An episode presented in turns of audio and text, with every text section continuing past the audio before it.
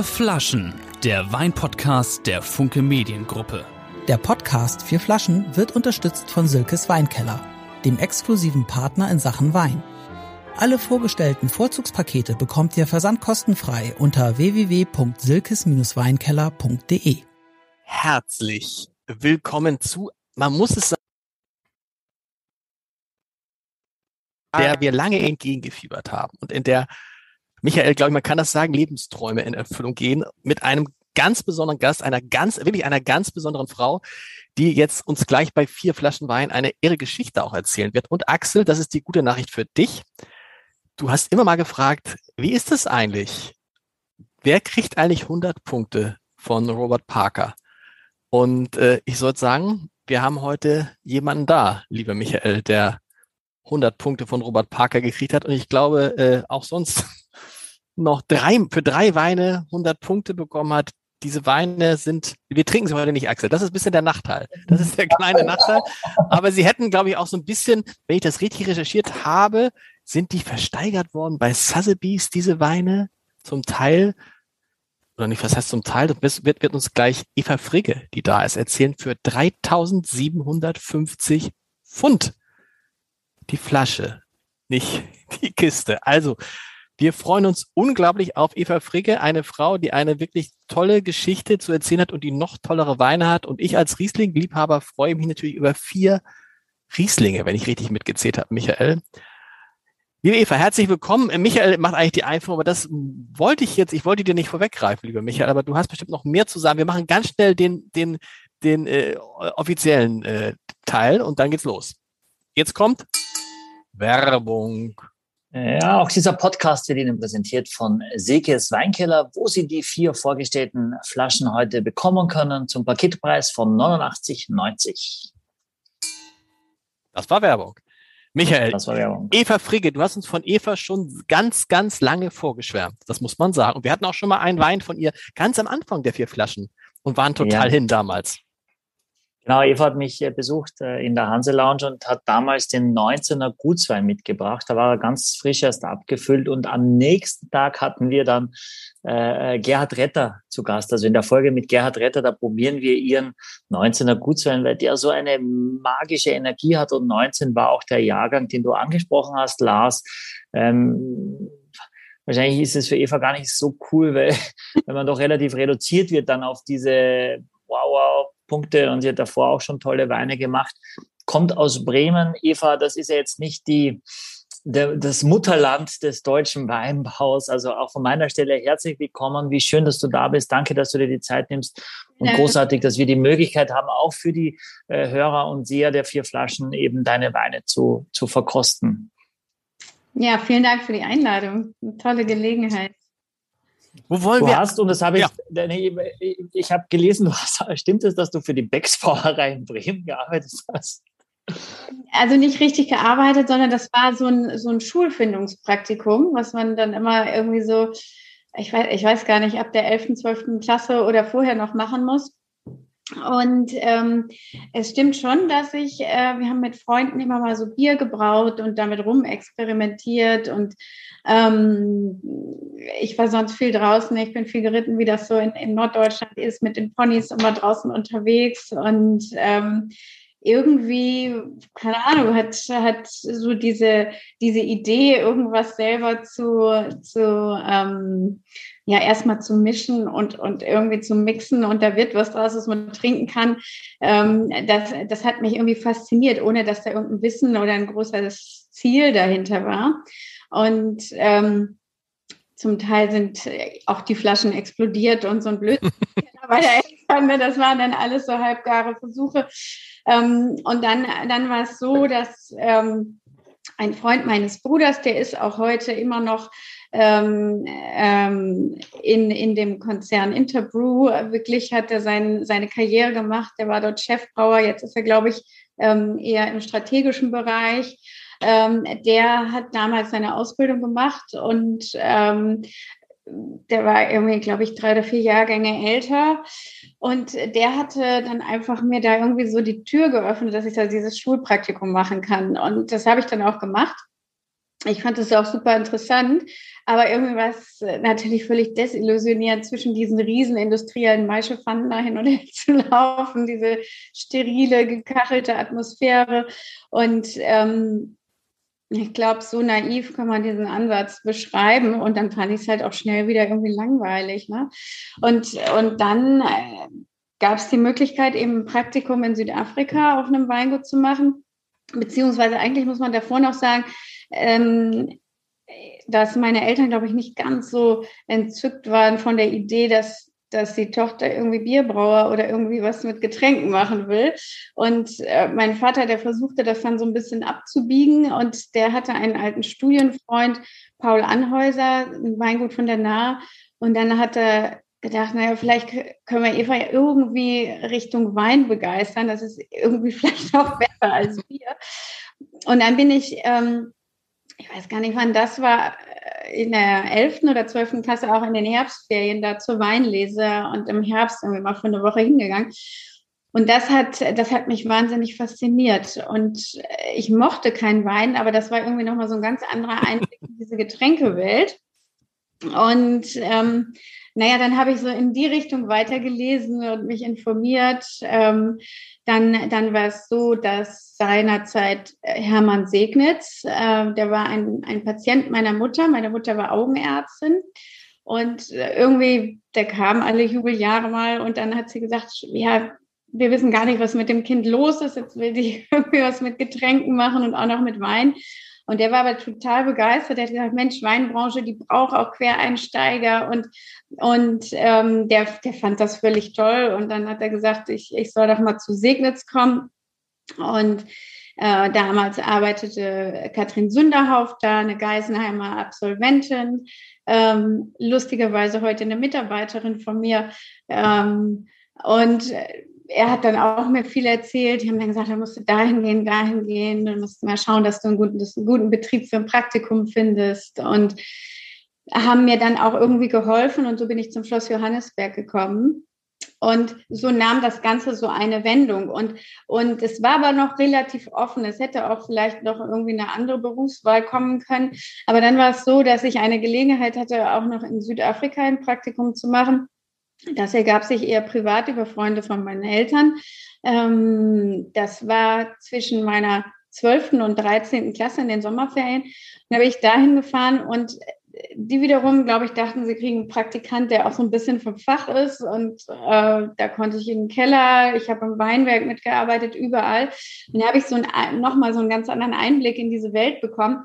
Und ich weiß nicht, vielleicht kombinierte das, äh, war das auch kombiniert mit meinem ja, mit meinem persönlichen Hintergrund, dass ich viel draußen war, geritten, man immer viel mit Pferden draußen war, dieses Farmleben. Also das war so eine ganz komplexe Idee, die ich, glaube ich, damals gar nicht genau benennen konnte, die mich fasziniert hat. Und äh, aber ganz wichtig, die überhaupt nicht mit Wein trinken zu tun hatte. Also ich mochtest du denn, mochtest du damals immer noch keinen Wein? Nee, Bier. ja, also war es jetzt schon, wir reden jetzt ja davon, dass du schon so zwei, drei Jahre dich an diese Weinbranche rangetastet hast ich, ich glaube, die Arbeit, dieses Landwirtschaftliche, ne, das hat mich so fasziniert. Aber, aber ähm, Wein, ich mochte Wein sehr selektiv, aber das war jetzt auch nicht so. Ich meine, eine tolle Geschichte wäre, wenn ich sagen könnte, ähm, bei meinen Eltern gab es immer die, die größten Burgunder und Champagner mhm. der Welt und dies und das. Und ich habe schon mit 14 äh, gelernt, was großer Wein ist. Das, also das war leider überhaupt nicht so. Ähm, Machst du denn heute Wein? Ja, ja, ja. Das, auch und das, das wuchs auch, aber das, ähm, das wuchs, glaube ich, mit dem Verständnis der Landwirtschaft und dem Kennenlernen internationaler und unterschiedlicher Be Betriebe. Also in, man, man muss immer, immer das so ein bisschen ähm, im Kontext der Zeit spiegeln. Als ich dann auch nach Geisenheim kam, war Geisenheim sehr geprägt von einem industrialisierten Aufbruchgedanken, ne? die, die traditionellen Schulen. Man muss nochmal für alle erzählen, Geisenheim, dass, dass, dass Michael und, und, und Eva wissen genau, das ist, da hast du dann die Ausbildung, also was heißt Ausbildung, das Studium gemacht. Studium, genau. Genau.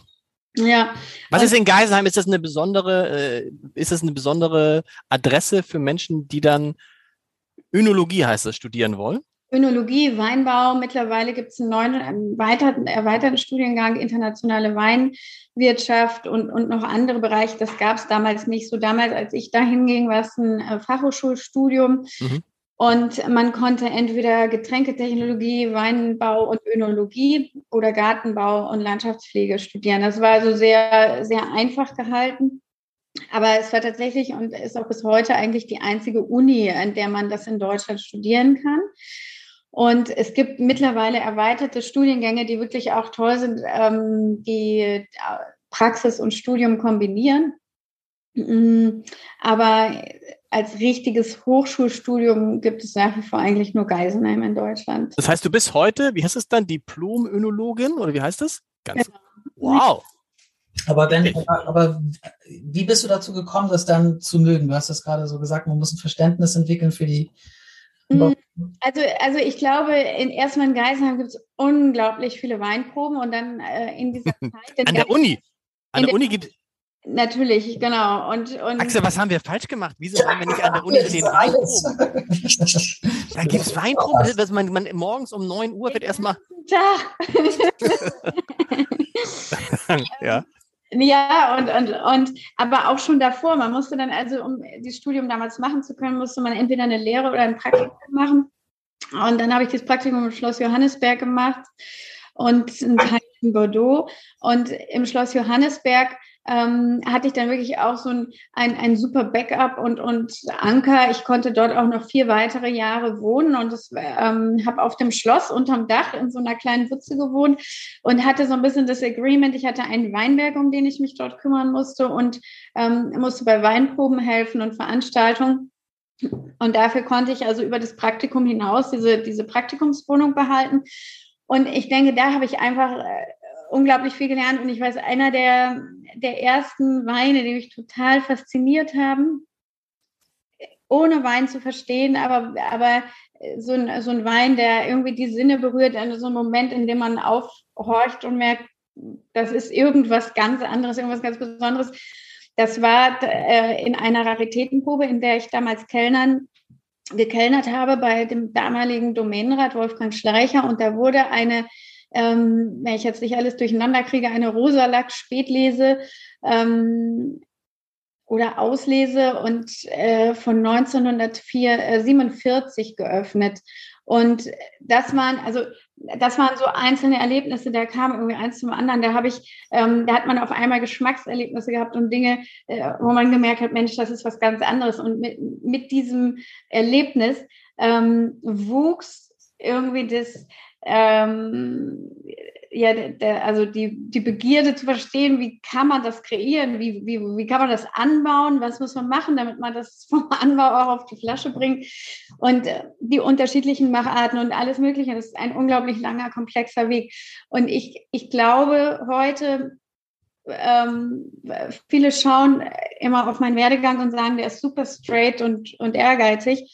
Und äh, ich empfand ihn eigentlich zwischendurch auch als sehr chaotisch. Es gab auch Zeiten, da habe ich gedacht, ich, ähm, ich werde nicht Winzerin oder mache irgendwas mit Wein und wenn dann auf jeden Fall nicht in der Produktion, das war so mitten im Studium vom Geisenheim, als alles Maschinenbau, Elektrotechnik, Chemie, Biologie war, als ich einfach überhaupt den Zusammen, also die Zusammenhänge nur so ganz bedingt verstanden habe, aber einfach gemerkt habe, Mensch, da hast du eigentlich gar keinen Bock drauf. Und ähm, dann, das, das ging immer so in Wellen und dann, äh, dann hatte ich, als ich glaube ich im äh, zweiten oder dritten Studium war, ja, war das Glück, ein, in Spanien einen äh, Winzer kennenzulernen, auch über eine Weinprobe.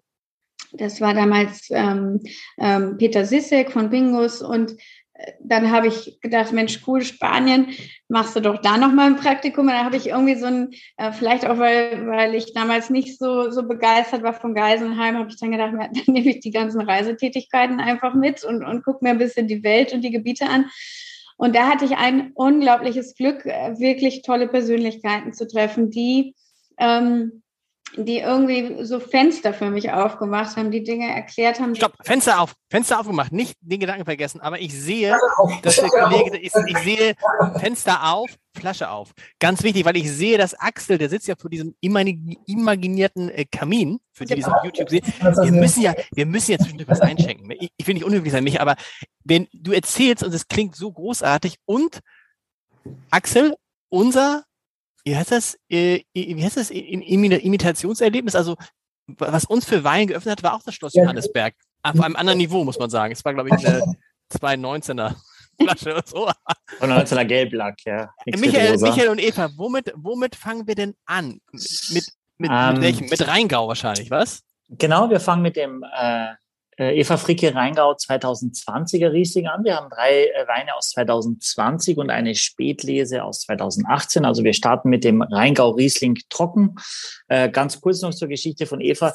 Ähm, Peter Sissek ist übrigens ein Däne, der dieses Pingus macht, was eigentlich ganz lustig ist, weil auch das würde man nicht so zwingend sehen, dass ein Däne in Spanien Wein macht, aber sehr, sehr guten Wein, sehr renommierten Wein. Ähm, und dann lassen wir Eva auch klar weiter erzählen. 2020 äh, äh, Rheingau Riesling äh, haben wir jetzt im Glas einen Wein. Eva, den gibt es noch am Weingut. Äh, und wann kommt 2021? Es schreien alle immer nach dem neuen Jahrgang. Wie, wie, wie machst du das bei dir am Weingut? Ähm, also wir, wir versuchen, wie es geht, zu füllen tatsächlich, weil ich wirklich daran glaube, dass äh, jeder Moment und jeder Monat mehr auf der Hefe ähm, dem, dem Wein einfach äh, ja, Fülle und Textur verleiht und, ähm, und auf jeden Fall dienlich ist. Wir haben äh, jetzt noch einen ja, kleinen Rest von dem 20er Jahrgang und wir werden mit dem 21er Jahrgang im April, Mai starten, frühestens. Das aber das ist spät, oder? Das ist spät. Also wir haben, wir haben durchaus früher auch äh, schneller gefüllt und wir haben in den letzten Jahren ähm, sind wir dazu übergegangen, äh, die Weine immer später in den Markt zu bringen. Das ging bei mir leider nicht ad hoc. Viele das machen ja viele Weingüter. Viele entscheiden das von Jahrgang zu Jahrgang einfach.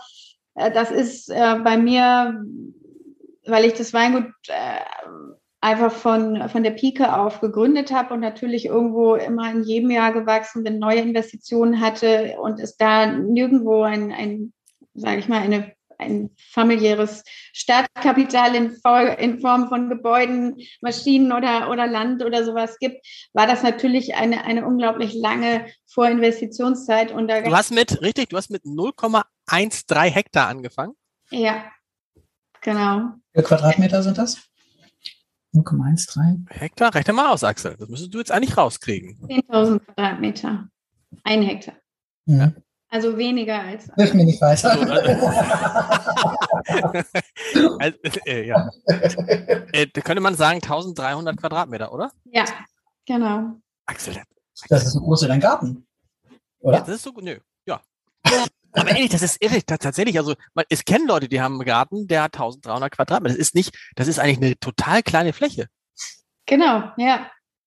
Eine kleine Fläche, alte Reben, ähm, und, und, und Grund war einfach das, was, was, du, was du dann bezahlen konntest oder was angeboten war? Oder warum hast du also, also es war, es war, ich habe damals als Betriebsleiterin in einem äh, großen Rüdesheimer Betrieb Leitz gearbeitet, habe aber auch viel in den Weinbergen mitgearbeitet da lernt man natürlich die Kollegen und, und andere Winzer kennen. Und es war immer mein Wunsch, was Eigenes zu machen. Und äh, irgendwann wurde ich von jemandem angesprochen, der dann sagte, Mensch, kennst du eigentlich Lorch? Und äh, dort im Norden vom Rheingau, da ähm, gibt es eine Fläche, die wird aufgegeben, die will in dem Moment keiner übernehmen. Heute ist sie leider zurückgegangen an den Besitzer.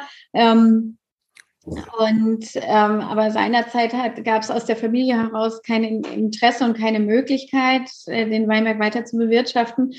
Und äh, ich habe mir den damals angeschaut im Winter, irgendwann im November nach der Lese, habe den Boden gesehen, diese alten Stöcke und, und habe irgendwie gedacht, das, das muss eigentlich was Gutes werden. Und dann habe ich das, ohne einen Keller zu haben oder einen Tank oder eine Pumpe, habe ich erstmal diesen Vertrag abgeschlossen. ähm, und hatte da, glaube ich, meine erste große Panikattacke meines Lebens, als ich dann auf dem Heimweg war und gedacht habe, du bist total bescheuert, du hast gerade ähm, einen Weinberg gepachtet und eigentlich gar kein Equipment und nichts. Ähm, aber wie das dann so ist, manchmal finden sich die Dinge und ähm, ja, ich bin froh, dass ich es damals gemacht habe. und wer, ja, mutige Entscheidung. Mutige Entscheidung. Und das ist ja schon so, ich habe ja extra übrigens heute, äh, Jungs, Eva, das äh, Riedel Riesling Glas äh, natürlich genommen für diese. Und man muss sagen, auch wieder hier, für alle die, die die Riedel-Folge noch in Erinnerung haben, ich habe das gestern die Rieslinge aus anderen Gläsern getrunken. Es ist nochmal ein extremer Unterschied. Ja. Es, es, ist so, das ist hier schon das schon schon das ist ja, wir sagen es von den vier Rieslingen, die wir haben, Michael, ist das sozusagen ähm, äh, also in, in Anführungsstrichen der einfachste, kann man das sagen? Ja, es ist der, der Einstiegswein des Weinguts, ja. auch der Gutsriesling. Ne? Das ist quasi da fängt das Ganze an, was aber nicht heißt, dass es kein guter Wein ist, sondern nee. das heißt einfach nur quasi innerhalb der Pyramide am Weingut ähm, ist das aus unterschiedlichen Orten äh, äh dieser dieses Rheingaus. Äh, Eva, woher genau ist der, der, äh, der was ist da alles im Gutswein drin? Also zum, zum größten Teil sind es ähm, Lagen aus dem oberen Rheingau ähm, in Kiedrich, Hattenheim, Eltville, Erbach, ähm, ein kleiner Teil aus Martinsthal und dann so 20 Prozent aus Lorch. Aber das heißt okay. von wie viel, von wie viel, fünf, sechs verschiedene Lagen? Äh, Gebiet, Orte. Ge Orte. Ja. Also es sind verschiedene Lagen und, und Großlagen, die wir ähm, dort verschneiden oder mischen, wie man das so nennen will. Und ähm, oder auch zum Beispiel, äh, wir arbeiten seit 2011 nach ökologischen Richtlinien. Erst 2016 bin ich dann in die Zertifizierung gegangen. Aus dem einfachen Grund, wenn man äh, in äh, einen Bereich ökologisch zertifizieren lässt, dann geht man in eine dreijährige Umstellungsphase. Und tatsächlich haben wir jetzt die ersten Jahr äh, Weine erst in 2020, die wir ausloben können, weil wir jedes Jahr gewachsen sind. Und immer wenn eben eine neue Fläche dazukommt, startet dieser Umstellungsprozess. Und ähm, und im, im Bereich Rheingau ist es einfach so, da haben wir verschiedene Lagen und, und das ist auch unsere Cuvée, wenn wir, selbst wenn wir Top-Lagen bekommen, äh, die wir aber aufgrund der Umstellung noch nicht in die länger ökologisch bewirtschafteten Parzellen und die Cuvées, die wir daraus machen, verschneiden wollen, dann gehen diese Anteile eben auch in den Rheingau-Riesling. Axel, hast du schon mal reinge, reingerochen, reingeschmeckt? Habe ich, habe ich. Ich habe noch eine Frage. Ähm, ähm, ist das dann so, dass das die, die Trauben sind, die dann irgendwie auch verarbeitet werden müssen? Oder ist das wirklich so, dass, das, dass du sagst, okay, das sind genau die Lagen, die jetzt genau diesen Geschmack erzeugen, den ich haben will? Also man muss, man, man muss sagen, über die vielen Jahre kristallisieren sich bei uns äh, die Zugehörigkeiten zwischen Parzellen und Gewäß immer weiter heraus. Mhm. Und und auch in dem Rheingau-Riesling gibt es natürlich einen Kern, der macht mittlerweile mindestens 80 Prozent aus von gleichbleibenden Flächen, die immer wieder Rheingau-Riesling ergeben. Insofern ist jetzt, je älter der Betrieb wird, kommt immer mehr Kontinuität gerade in diese Basis-Cuvée. Und ähm, es ist aber auch sehr, sehr interessant. Es gibt, da gibt es auch sehr gute Parzellen, aus denen oder aus Orten wie aus Hattenheim oder, oder auch aus Martinsthal, aus denen wir keine einzellagen cuvées machen. Also da sind äh, durchaus sehr hochwertige Ortsrieslinger drin, die mit in den Rheingau verschnitten werden. Und ich, ich muss sagen, auch da selbst die einfachsten und, und neuesten Parzellen, die wir dazu nehmen, ähm, die haben wir sehr genau im Blick und die werden auch immer von Hand selektioniert und, und vor und in zwei Stufen selektioniert. Also auch da glaube ich einfach, ein, eine gute Gutsküve ist, ähm, ja, ist eigentlich sowas wie eine Visitenkarte für ein Unternehmen. Jetzt sind wir gespannt, wie Michael diese Visitenkarte, was, was dir da so einfällt zu dieser Visitenkarte. Ja, du hast ja zuerst Axel gefragt. ja, aber ich bin gerade vorbeigekommen, das macht. Axel, Axel macht, hat die alten Trick gemacht. Ich habe noch mal eine Frage. Ja, genau. Ja. Ähm, Michael, was also ich finde es also erstmal in der Nase sehr, sehr zitrisch. Also äh, würde ich sagen, dass das äh, das erste ist auch eine, eine, sehr kristalline Nase schon, also eine saline, kristalline Nase, die ja schon. Was heißt das? Was heißt Christ kristallin heißt äh, Salz? Ja, das ja Salz genau und und eher klar und äh, und, und puristisch. Also es ist nicht wahnsinnig fruchtig. Ich habe dieses, dieses Zitrone, dieses, dieses leicht herbe Zitrusteste vielleicht in der Nase. Und am Gaumen ist es dann, finde ich, irrsinnig saftig. Es ist wahnsinnig juicy äh, und trotzdem ist es hinten raus dann äh, sehr salzig, präzise. Es ist ich finde, es hat tatsächlich auch Trinkfreude. Ja, also es ist jetzt kein äh, sagen wir, promovierter, hochkomplexer äh, Wein, sondern es, ich, ich verstehe den sofort. Also sehr schnell, wenn ich den Wein im Mund habe, denke ich mir so, wow, äh, also freue mich richtig drüber, weil er mir doch auch sehr viele unterschiedliche Nuancen zeigt, was wahrscheinlich auch daran be begründet ist, dass er aus unterschiedlichen Orten kommt und jeder Ort bringt sowas mit, ganz, ganz kleines Subklima.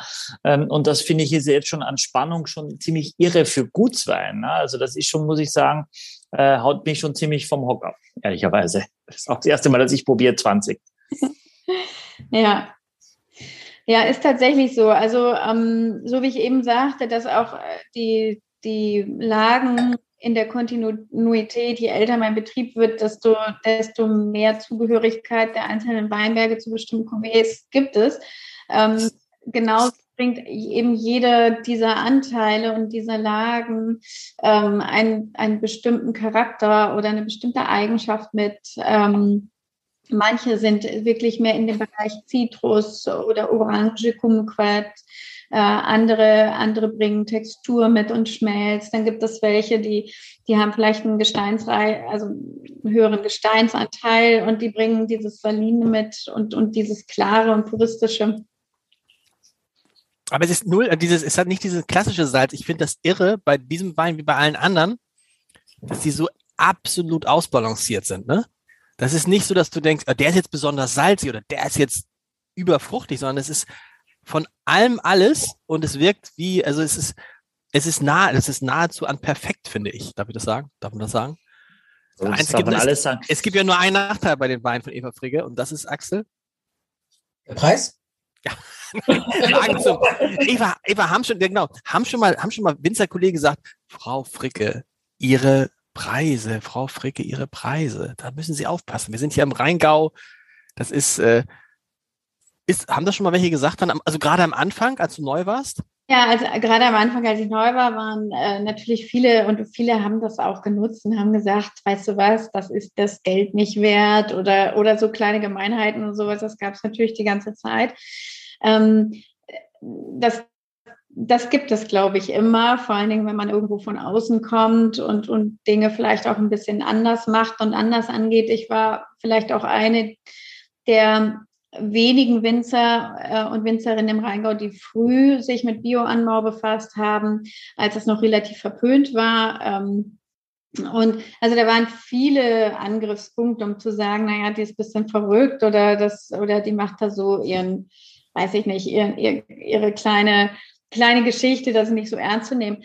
Ähm, ich glaube, heute ist es sehr anders. Also da sind viele, die, die uns respektieren und auch wirklich ähm, und auch Achtung haben vor dem, was wir machen und und ich glaube auch viele, die geschaut haben, wie wir uns weiterentwickelt haben. Und wenn man jetzt heute unsere Weine im Kontext Rheingau sieht äh, und, und in dem Preisgefüge, dann sind wir schon lange nicht mehr die teuersten. Also wir sind, ähm, wir sind sicherlich kein günstiger Betrieb. Ähm, aber ich denke, in der gesunden Landwirtschaft, in der gesunden ökologischen Landwirtschaft angemessen bewegen wir uns vielleicht im oberen. Das, ich finde auch wichtig, dass man den Leuten gleich von Anfang an klar macht, pass mal auf, wenn du äh, ökologische Sachen machen, haben möchtest, Sachen, die gut sind, das hat seinen Preis, ne? Und das nicht zu verscherbeln. Vor allem kannst du jetzt immer sagen, Leute, es ist immer noch günstiger als die 3750 Pfund. also, das ist ja irgendwie. Zumal das eine halbe Flasche war, Lars. Das war eine, halbe, eine halbe Flasche. Flasche, ne? Ja, ja, ja, diese Trockenbeeren auslesen. Das müssen wir nachher noch. Kleinen Flaschen. Die, das heißt, diese, das, diese Trocken das fasziniert dich. Ne? Das Nein, aber ich finde es, ich finde es, ich habe es richtig verstanden, dass diese, also, ihr müsst uns das mal erklären. Robert Parker hat, nicht nur Robert Parker, sondern auch jemand anders, hat drei. Im Sackling heißt der andere, genau. früher für Parker verkostet, ja. Zwei, zwei Weine, aber ähm, ähm, also ein Wein hat von beiden 100 Punkte bekommen. Ah, okay. Und äh, dann, das war diese Lorcherkrone äh, Trockenbeerenauslese. Die erste Trockenbeerenauslese, die du gemacht hast, ne? Genau. Oder die, die, die, ja. die erste. Ja. Genau. Und es war die erste aus dem Rheingau, die, glaube ich, von Parker 100 Punkte bekommen hat, ne? Genau, ja. Da freuen sich sicher die ganzen alten Rheingau-Winzer und sagen, Mensch, schön, dass es der aus Bremen gelungen ist. Also ich, gab's Fisch. Ja, die freuen sich doch, oder? Die freuen sich doch tatsächlich wahrscheinlich. Ne? Ist doch für den Rheingau, fürs Rheingau super. Es gab unglaublich viele Gratulationen und, und Leute, ähm, auch, auch, tolle, tolle ähm, äh, Bemerkungen, Leute, die gesagt haben, das ist, das ist nicht nur euer Gewinn, sondern das ist ein Gewinn für den Rheingau, dass ihr hier seid und was ihr gemacht habt. Ähm, selbst aus großen Reihen, die Staatsweingüter ähm, haben wirklich persönlich eine ganz tolle Gratulation geschrieben. Und ich glaube, das war das erste Mal. Ich, ich habe schon Zeiten gesehen im Rheingau, die nicht, nicht, also ich sag mal, nicht besonders schön waren. Ähm, aber ich glaube, dass äh, das hat sich einfach so entwickelt und, und ich, äh, vielleicht war das auch sehr mit Skepsis zu sehen, was wir gemacht haben. Vielleicht konnte man das nicht so einschätzen.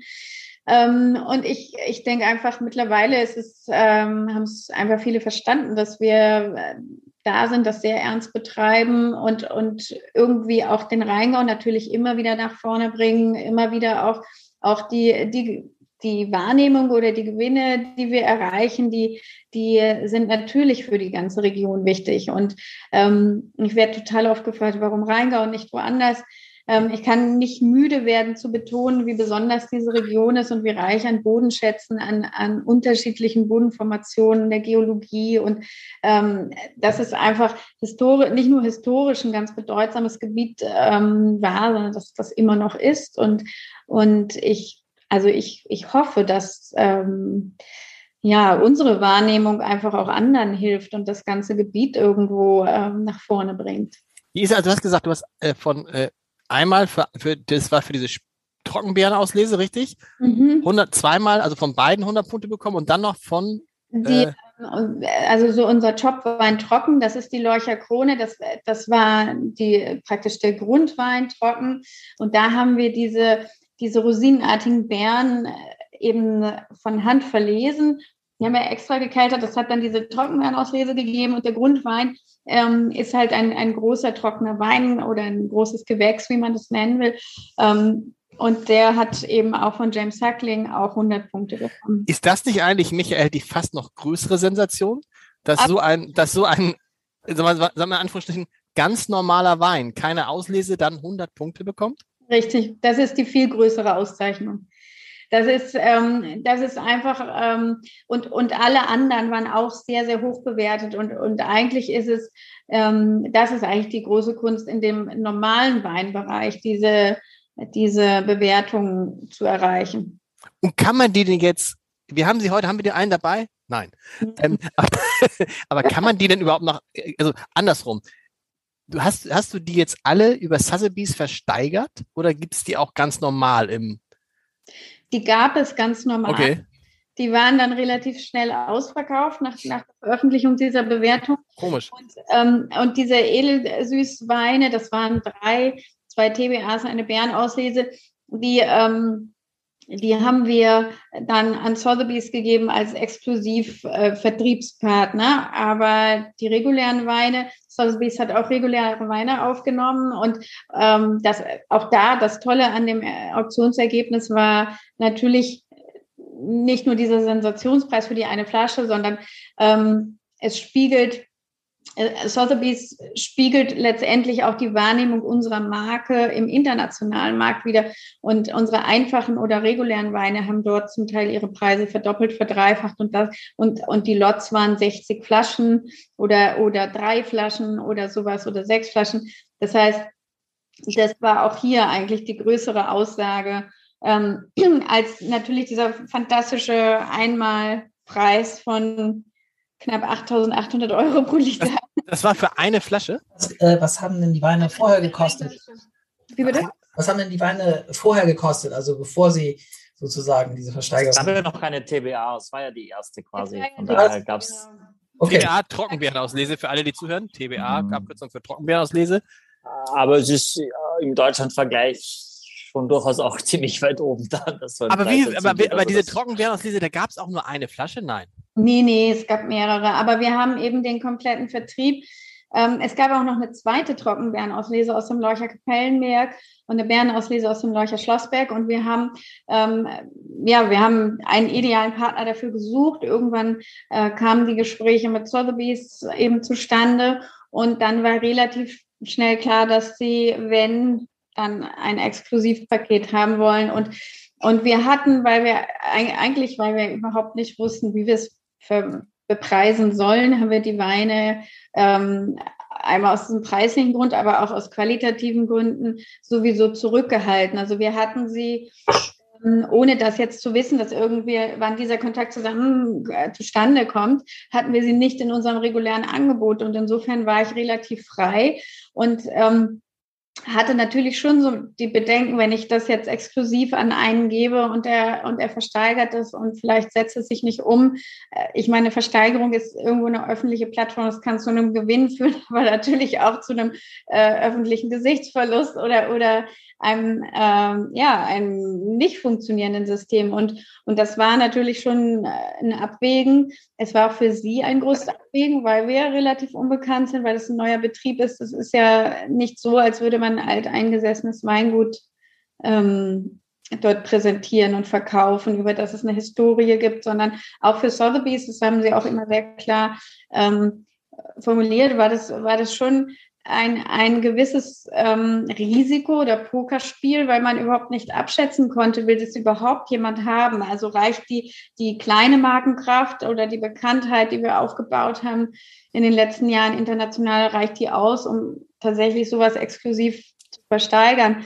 Ähm, aber ich denke, es hat, hat super geklappt. Und also die Flasche null, Entschuldigung, Axel? Aber es, aber es war so, dass also erst diese Bewertung da war. Also ja. Punkte und dann sozusagen, also mit diesem Ergebnis, also dass das auch irgendwie ein Grund dafür war, dass der Preis so hoch gegangen ist. Und wir reden über 0,5 Liter, Michael. 0,375. Mhm. Und 0,375 für 4.400 Euro dann umgerechnet? Nee, pro Liter 8.800 Euro? Ja, knapp, äh, ja. Okay. Und wie viele Flaschen gab es dann davon?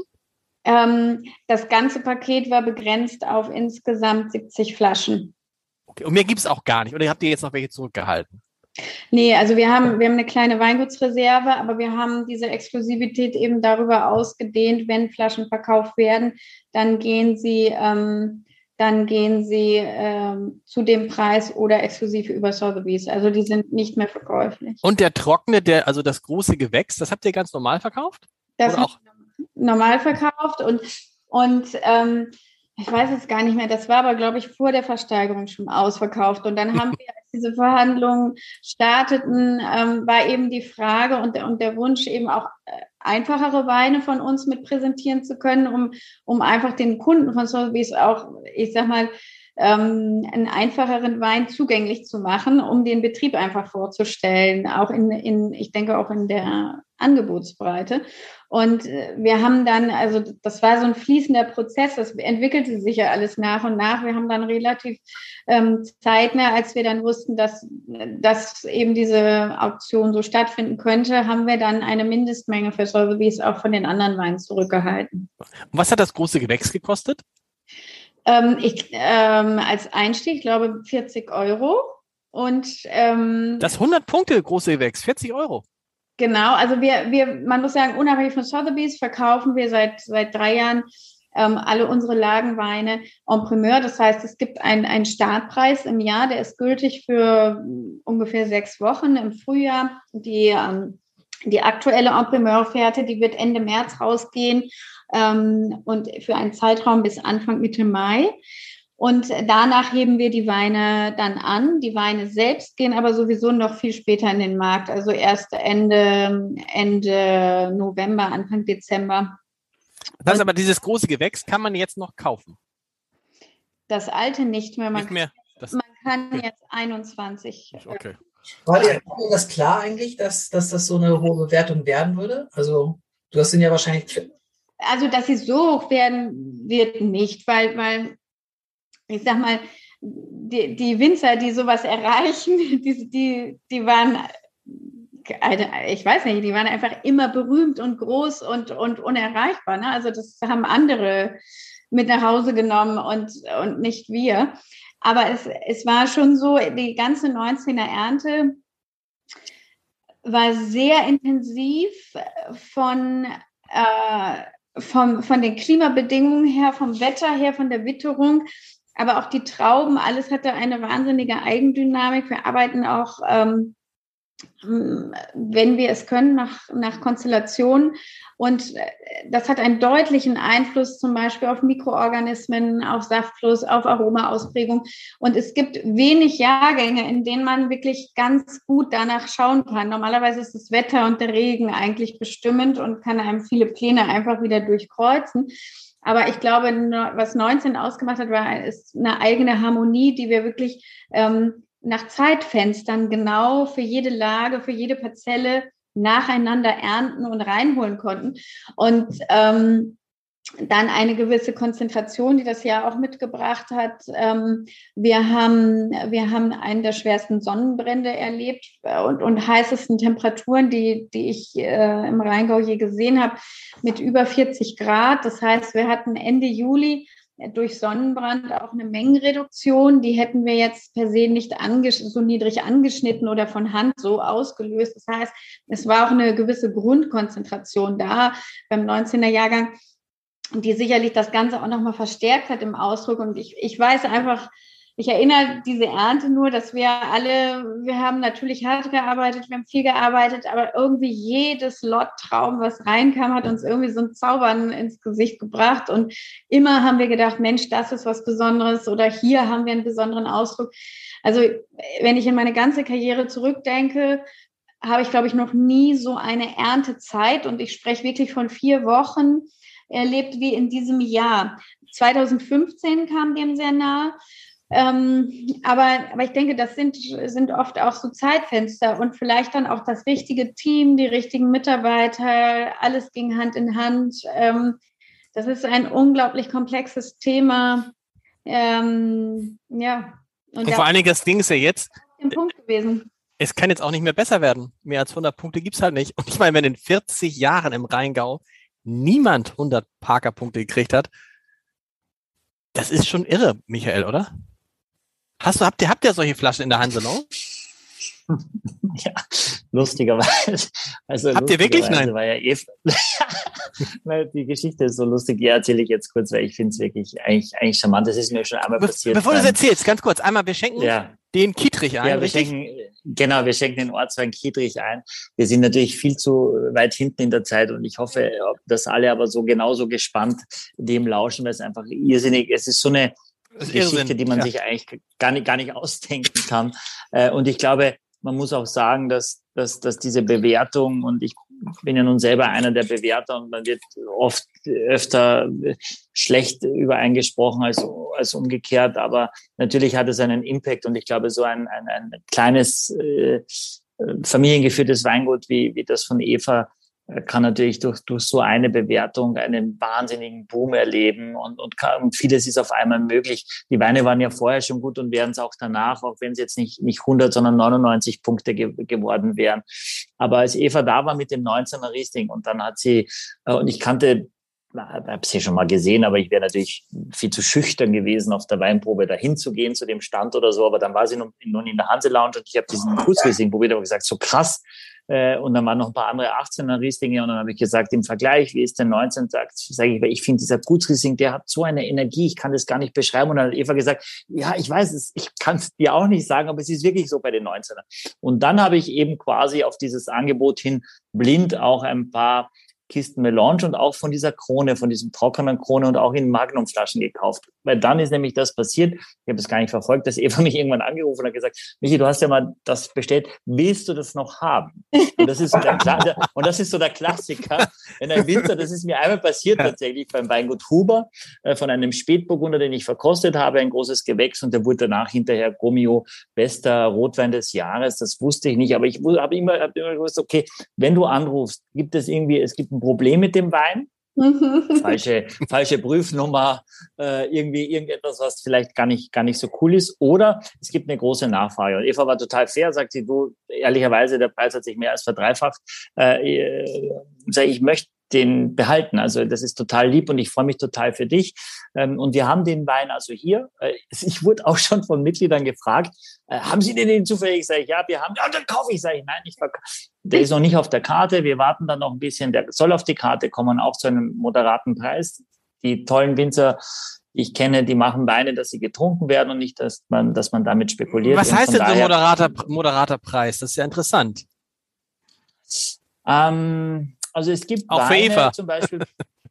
ja, ja, es gibt eine, ich sage dir mal ein Beispiel, wir haben noch 2012 äh, Einzellage Hubacker vom Weingut Klaus-Peter Keller aus Rheinhessen bei uns auf der Karte für 159 Euro. Den kriegst du unter 300 eigentlich nirgends im Internet. Okay. Mhm. Also da kommen Leute und sagen, ich würde den jetzt für 300 Euro mitnehmen. Dann habe ich gesagt, sie können ihn für 159 hier trinken oder eben auch nicht. Mhm. Und das ist so ein bisschen das, was wir machen wollen. Und das freut einen natürlich. Aber der Wein, also und ich habe, ich hätte ihn ja auch genommen, hätte nur 91 Punkte bekommen. Wir hatten ja einen Deal, wir haben gesagt, wir machen das und fertig. Äh, das freut einen natürlich, aber ich schreibe das jetzt auch nicht daneben äh, und das vergessen vielleicht nach. Aber Axel, wir erinnern Leute, uns, ne? wir erinnern uns, Michael, wie du damals kamst und sagtest, ich habe da jemanden entdeckt. Nein, und wir müssen die Weine wechseln. Ich hatte schon was vorbereitet für den Gerhard und habe gesagt, wir müssen doch wechseln. Da habe ich zu Eva ja, genau. gesagt, kannst du noch eine Flasche besorgen? Und Eva hat dann noch irgendwo eine Flasche besorgt. Das weiß ich ja, noch. Das ist und so, wir waren, und wir waren damals so total. Momente, und, ja. ja, das war damals, glaube ich, dass ich, dass wir dann auch sofort ich hatte das meiner Frau dann gesagt und wir haben dann ganz, ganz, sofort bestellen wollen. Aber kann das sein, dass dann gar nichts mehr da war oder irgendwie sowas in die Richtung? Auf jeden Fall, es gab nichts mehr. Mhm. Und äh, es gab nichts mehr. Axel, wo bist du eigentlich heute, Axel? Du bist nicht da, wo du sonst bist, ne? Ich bin, ich bin heute äh, im Motel One in Essen. Okay. Wir das haben, das, wir, äh, Michael, was aber ausgegangen ist. Also wir haben ja dann fast nur, jetzt auch Michael, wir haben fast nur Orte mit E. Weil ich, ich Essen, glaub, Eltele. Ja, genau. Und, ja. und ah, äh, Ense, Ense Lounge. Ense, Ense Lounge. Ähm, ja, Ense Lounge. Jetzt, also wir jetzt, jetzt trinken wir den Kiedrich. Äh, den äh, Ortswein. Gutwein, genau. Ortswein, Lage, großes Gewächs. Eva, du hast, du hast, äh, du hast, es gibt auch einen Lorcher, einen Kiedricher oder gibt es auch noch einen anderen? Also, nee. also es gibt, ähm, nee, es gibt als Ortswein trocken Kiedrich, also als Darstellung vom oberen Rheingau, auch die eher gehaltvollen Böden, sandiger Lehm, Ton, ähm, auch da gibt es einen Teil in Kiedrich, der hat mehr Quarzit, aber der macht ungefähr ein Drittel von diesem Verschnitt aus. Das andere sind tatsächlich sehr, sehr wertvolle, fette Böden, also saftig und ich finde sehr klassisch Rheingau, ähm, was man so unter so einem Rheingau-Riesling versteht. Und dann haben wir eben dagegen den Ortsriesling aus Lorch, ähm, der aus Schiefer- und Quarzitböden normalerweise oder was ist immer kommt und äh, der mineralisch ist. Das ist so, ist unser Portfolio aufgebaut. Und den Lorcher Ortsriesling gibt es in, in manchen Jahren, ähm, wenn, wenn die Cuvées es hergeben, auch noch in einer feinherben Version. Das ist dann der Wisperwind. Wie viel Hektar hast okay. du jetzt eigentlich, Eva? Jetzt 17 Hektar ungefähr oder ein bisschen mehr schon? Äh, knapp 17, wobei da ungefähr, also da sind 1,5 Hektar Jungfelder auch noch ohne Ertrag drin. Also wir verarbeiten ähm, knapp 16 Hektar. Und das heißt in Flaschen? Ähm, der Jahrgang 21 war etwas kleiner ähm, und unser, ich, sag mal, geht man von einem normalen Jahr aus ohne Frost, ohne Sonnenbrand, ohne, ohne größere Witterungsereignisse, dann sind wir ungefähr bei 80.000 Flaschen. Schon mal, da bleibt was übrig, ne, Michael? Da kann man. Ja, dass du so viel über den Preis redest heute. Nein, so, ich, da bleibt was übrig für uns. Also, Entschuldigung, da bleibt was übrig für uns das, zum Bestellen. Okay, na dann, so. dann bin ich froh. Also, Wir haben ja auch schon Winzer hier in diesem Podcast gehabt, die haben nur 5000 Flaschen verkauft. Ja, wenn sie nur so wenig verkaufen, haben sie natürlich ein Grundsatzproblem, aber es ist wie bei allem, man muss es produzieren und man muss es auch noch verkaufen können. In dem Fall ist es tatsächlich so, dass wir auch unseren Partner echt Danke sagen können und auch natürlich Eva, das überhaupt man kriegt wahnsinnig schwer die Weine, das ist die Wahrheit. Ähm, und jetzt einmal, dass ich einen Preiskontext für euch finden kann, also der Gutswein, und es gibt ihn sowieso bei Seki nur im Paket und sonst müsst ihr schauen, wo ihr ihn herkriegt, äh, kostet 14,90 Euro und der Ortswein jetzt, der Kiedricher, ein Fünfer mehr, der liegt also bei 1990 knapp unter 20 Euro. Und die Nase, finde ich, ist jetzt für mich ein bisschen weg von dem Zitrischen. Ich komme, habe so eine leicht eher so eine leichte Apfel, gelber Apfel, ein bisschen was Florales, also aber auch schon stoffiger. Das merkst du schon, finde ich. Was meinst was du? sagst du, Axel? Jetzt musst was, ja, was, meinst so du mit, was meinst du mit stoffig? Richtige Frage. Was ist denn stoffig schon wieder? Mhm.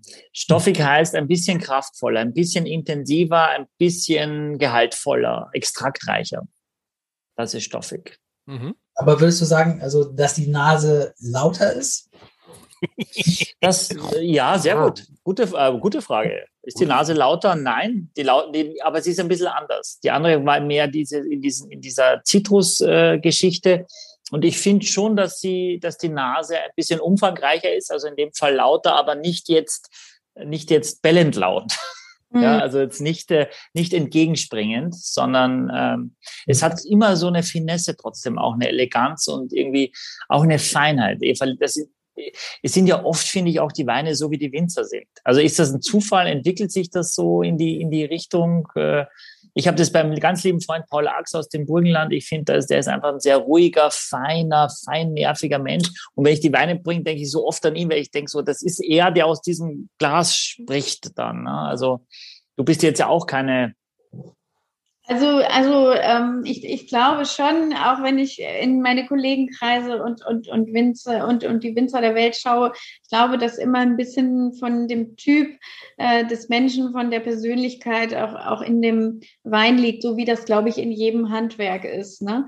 Ähm, und ich selber, ich trinke gerne eher feine Weine. Ich, ich mag nicht so gerne aufkonzentrierte Weine. Ich mag nicht so gerne ähm, man kann ja durch, durch önologische Technik Weine wirklich sehr reichhaltig und, und äh, dick schmeckend und opulent in der Aromatik machen. Ähm, ja, das ist nicht so der Stil, der mir persönlich schmeckt. Also ich bin, ich, wir ernten zum Beispiel auch lieber etwas früher und mit weniger Gesamtreife und weniger Gesamtalkohol und haben dafür die frische Frucht und, und eher die dezente, feine Frucht. Ähm, hm, ja. ja. beide, beide Weine haben 12,5 Alkohol. Ich finde, das, das, das ist, das, das ist was, was, was Schönes eigentlich für so in den Einstieg hinein neigt man eher dazu zu sagen, das ist wirklich für jeden Tag. Wie sieht's denn mit dem Zucker aus? Ich finde, das gelingt dir sehr, sehr gut, dass es sehr harmonisch wirkt am Gaumen auch. Ist das ein großes Thema? Du lässt es laufen oder auch, wo du sagst, es muss so eingestellt werden oder wie es halt so ist, wie es gärt, wie es, äh, was? Also ich schaue eigentlich, ähm, ich, ich schaue eher mal nach der Säure als nach dem Zucker. Ähm, ich, es ist ja sehr üblich, dass man an Säuren arbeiten darf, um sie zu reduzieren. Und, und wenn wir zum Beispiel jetzt sagen, wir lesen etwas früher, wir wollen äh, bewusst diesen, diesen frischen Typ oder vielleicht ist man auch manchmal witterungsbedingt irgendwo gezwungen, früher zu lesen, dann versuchen wir wirklich ähm, über die Frucht ähm, den, den Wein zu erhalten und auch an der Säure nicht so viel zu machen und eher mit einem etwas höheren Restzucker auszubalancieren, weil ich glaube, dass ich, ähm, egal in welchem Reifelevel äh, ich einen Wein oder eine Traube ernte, sie bringt ein eigenes inneres Gleichgewicht mit. Und ich versuche, ähm, anstatt jedes Jahr die gleichen analytischen Parameter zu liefern, eher so ein bisschen äh, die Charakteristik und die Balance von einem bestimmten Jahrgang und Jahrgangstyp zu erkennen und, und eben dementsprechend die Weine zu machen. Also wir haben nicht den Einspruch, den Anspruch, dass jeder Jahrgang bei uns gleich schmeckt und, und ähm, die gleiche Dichte und so aufweist. Und das ähm, denke ich, äh, das, das ist sehr entscheidend. Und das bedeutet zum Beispiel in einem Jahr, jetzt wie 20, wo wir etwas höhere Säuren haben. Die sind durchaus alle zwischen 8 und ich glaube in den höchsten Cuvées um 10 Gramm pro Liter, dass wir mit ein bisschen mehr Restzucker gearbeitet haben. Wie würdest du denn diesen Wein im Vergleich zu dem ersten beschreiben oder unterscheiden? Ähm, also ich, ich denke, dass er, er ist wesentlich feiner von der Struktur und gleichzeitig aber komplexer also ich gebe euch recht, dass es kein lauter Wein ist und kein dicker Wein, aber er hat mehr Tiefe. Man, man merkt, dass ähm, es vielleicht auch eine spätere Selektion ist, ausgereiftere Trauben. Er hat einen sehr feinen Ausdruck. Aus unserer Verarbeitung heraus versuchen wir nicht, dass, äh, dass es Wein oder so eine Cuvée in so eine Opulenz abdriftet. Aber trotzdem merkt man vom Traubenmaterial her, von der Verarbeitung, ähm, äh, dass hier mehr Komplexität da ist. Und Komplexität heißt nicht unbedingt dick, sondern Komplexität heißt eine, eine sehr feine, dichte Struktur zum Beispiel auch. Ne? Und, ich, und für mich ist Kiedrich immer, immer das. Es bringt Textur mit, es ähm, hat eine gewisse. Was heißt mit Textur? Also ähm, mit Textur es gibt jetzt keinen fachlich definierten, ähm, definierte Erklärung. Für mich ist Textur etwas, was Mundgefühl, Dichte ausmacht, also ein Parameter, ähm, ja, vielleicht das Mundgefühl das Beste, ähm, unabhängig von Süße, Salze, Säure, Alkohol, von den Geschmacks- und Geruchskomponenten, ähm, die sehr vordergründig sein können. Ich finde, man schmeckt ja, man schmeckt ja gleichzeitig das Süße und das Salzige. Genau. Es ist, es ist man schmeckt, ich, und es bleibt, ich finde dieses, äh, wenn man manchmal, wo gibt es bei Caipirinha, wo so an der, an der, an der Seite sind doch manchmal so äh, Zucker und Salz und so, ja. Und dieses Gefühl habe ich irre lange im Mund bei diesem Wein. Also es, ist, also es ist witzig, dass du das sagst. Also das ist vielleicht keine, keine besonders tolle Weinbeschreibung, aber während habe ich zu meinen Mitarbeitern immer gesagt, es ist ein absolutes Brausejahr. Also das, die Säure aus dem Jahrgang 20 ist ein reines Geschenk. Das hat, äh, es wird die Weine unglaublich langlebig machen, aber es, es hat ihnen einfach auch so eine Energie und so was Feines ähm, ähm, verliehen, was, was ähm, also eine tolle Komponente, so mit Restzucker und, und eben auch mit dem Extrakt zu spielen. Ne? Und ähm, das, also die Moste selbst, die waren wirklich wie, ja, wie ganz gemein gesagt, Ahoi-Brause. So, hatten wir übrigens, ich finde, das, das hat uns Michael ja beigebracht, Ahoi-Brause ist nicht schlimm. Nee, das nee. ist. Das liebe, liebe mögen, und ich finde, das ist so, wenn du was noch, wenn was noch da bleibt, weißt du, wenn du das nicht, das ist ja das Tolle, wenn du so einen Wein trinkst und äh, hast runtergeschluckt und denkst, ja, was vergessen, aber wenn das so bleibt und wenn das auf der Lippe so bleibt, ich mag das, also das mag ich, oder? Ja. Das ist schon stark. Äh, es, es ist wirklich bockstark und man muss auch sagen, tatsächlich, wir haben jetzt vorher noch über die Bewertung, ja, wir über die Bewertung gesprochen. Stefan Reinhardt äh, verkostet ja hier im Norden sitzend äh, die deutschen Weine.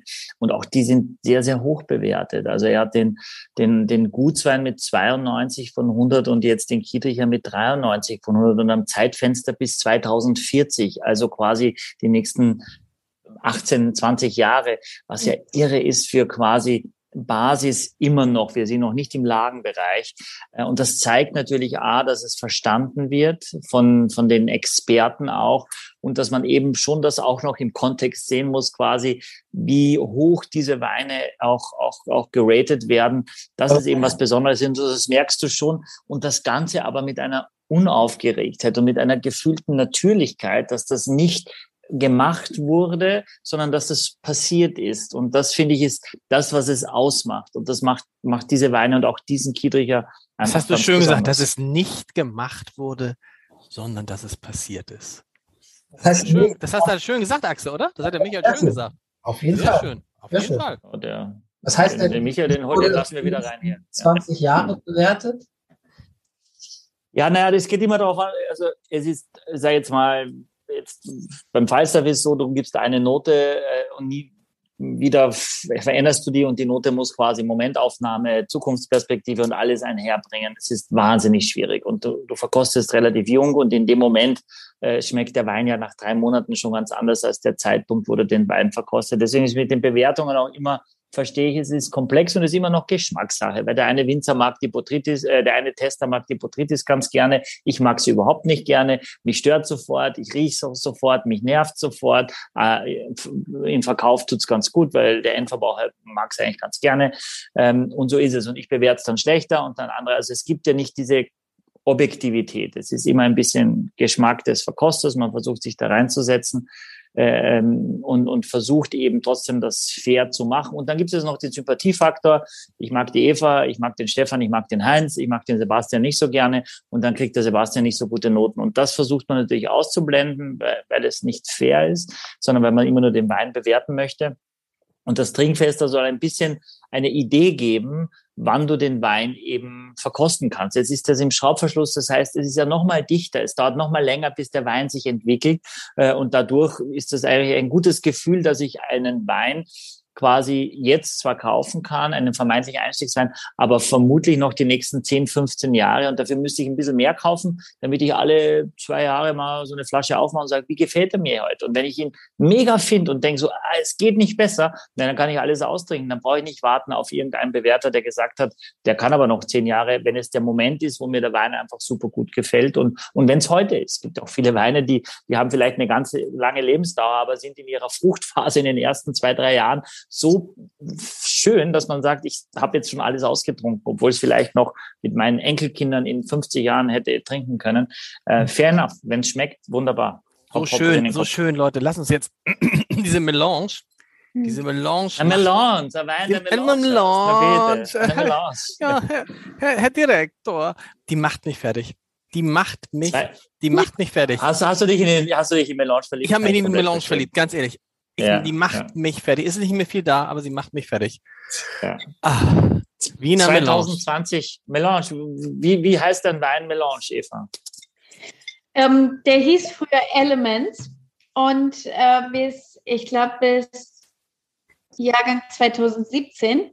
Und ähm, dann ist es aber so, dass in Amerika Cordon New, ähm, ich weiß nicht, ob überall, aber auf jeden Fall in Kalifornien, ähm, Weine also ein, ein, irgendein Label getrademarkt hat mit dem Wort Elements und, und die waren dort auch relativ scharf unterwegs. Sie haben den einen oder anderen Winzer tatsächlich auch verklagt und angezeigt. Da gab es immer Labelprobleme, sodass unser damaliger kalifornischer Importeur ähm, gesagt hat, er wird den Wein nicht aufnehmen. Der New Yorker Importeur sagte, ich versuche es einfach, dem war es auch bekannt. Also es war so ein, ja, es war, war schon so ein bisschen so eine äh, unruhige Situation und äh, gerade weil Amerika für uns damals ähm, der wichtigste Markt war. Tatsächlich.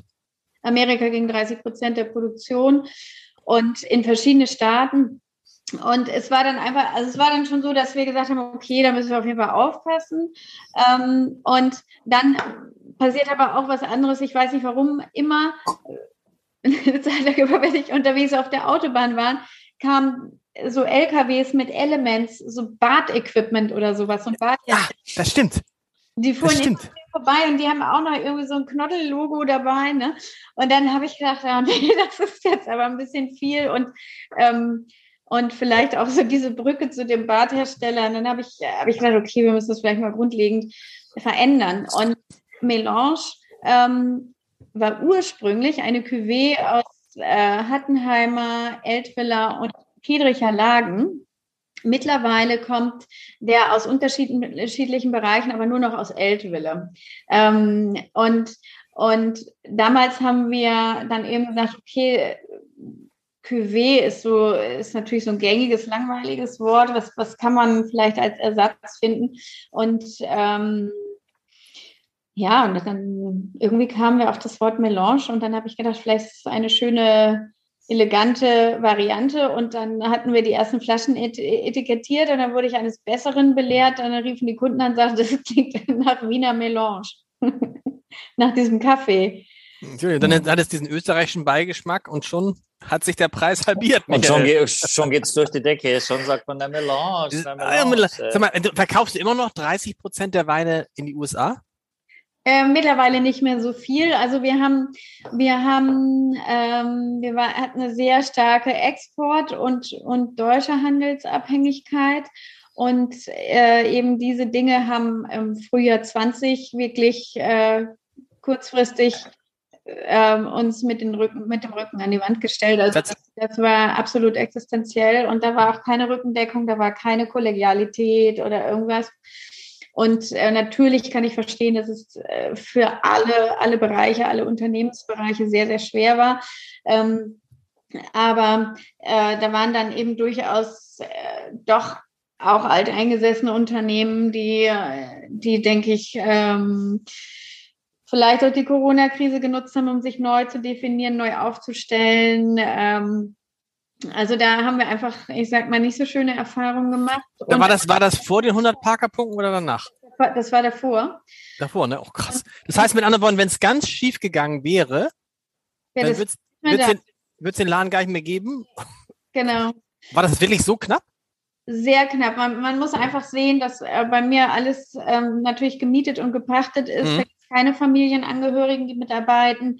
Ähm, und ich sage mal, wir sitzen nicht im Eigentum, bei uns laufen die Zahlen äh, monatlich weiter und, und ob wir verdienen oder nicht. Also es war natürlich, natürlich so, dass wir einen gewissen Horizont hatten, aber im, im März 20 war ja überhaupt nicht abzusehen, was genau da auf uns zukommt und wie dramatisch das sein wird. Ne?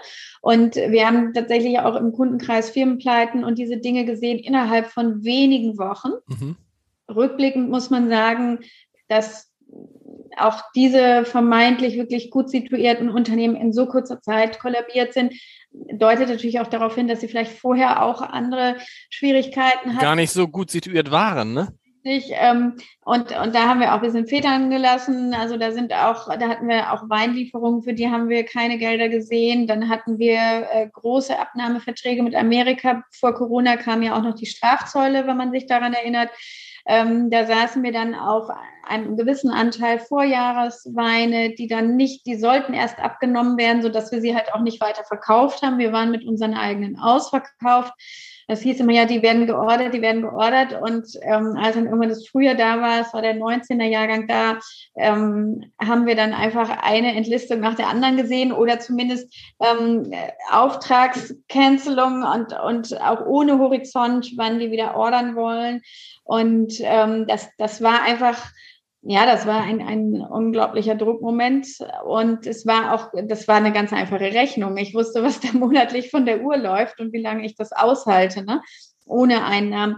Und ähm, ich meine, damals in der Zeit hat Michael auch, ähm, äh, glaube ich, du hast damals die erste Empfehlung von unseren Wein gemacht.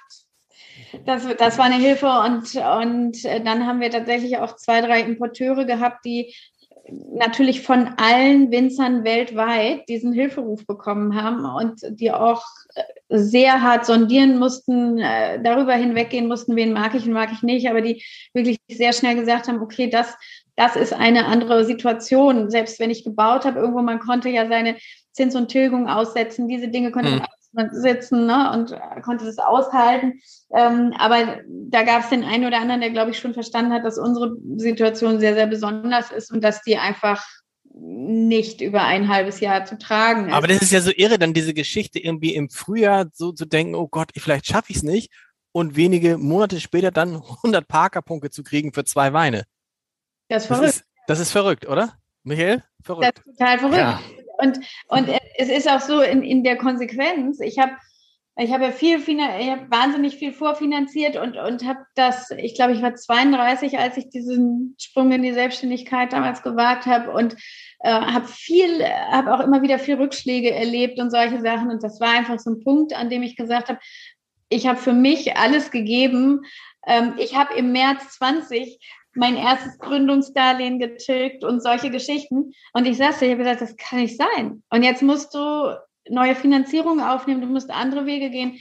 Ich habe, also ich war da schon an, in so einem Moment, in dem ich gesagt habe, ähm, vielleicht muss ich mich neu aufstellen und, und dann war das die Geschichte Weingut Eva Fricke bis hier und nicht weiter. Also es war tatsächlich in, in der Härte.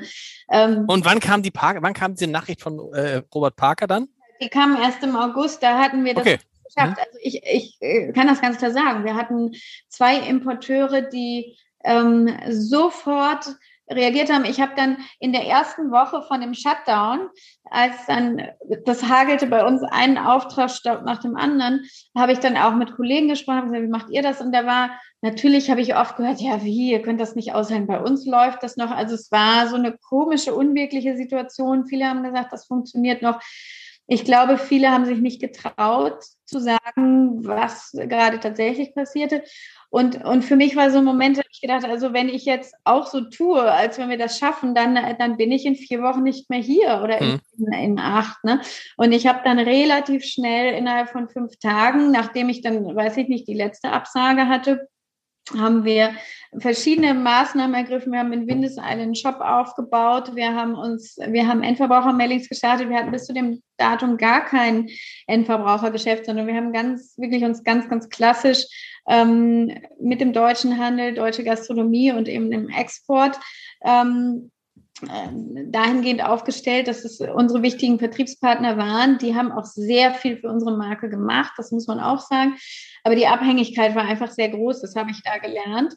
Ähm, und wir haben dann wirklich in kürzester Zeit ein ich sag mal, so ein kleines Grundrauschen über eigene Privat-Endverbraucherverkäufe äh, generiert. Aber das, was uns wirklich gerettet hat, war dann, äh, ähm, waren zwei Importeure, die einfach äh, Großofferten von unseren Weinen, die zum Teil noch nicht fertig waren, an Privatkunden-Mailings rausgeschickt haben. Einer hat in zwei Tagen über 12.000 Flaschen verkauft und die haben uns das direkt vorbezahlt. Und dann war im Grunde wieder so eine gewisse Liquidität da, dass wir gesagt haben, okay, ähm, wir, wir schaffen auf jeden Fall die Sommermonate und wir sind in einer Situation, um, um alles zu beobachten.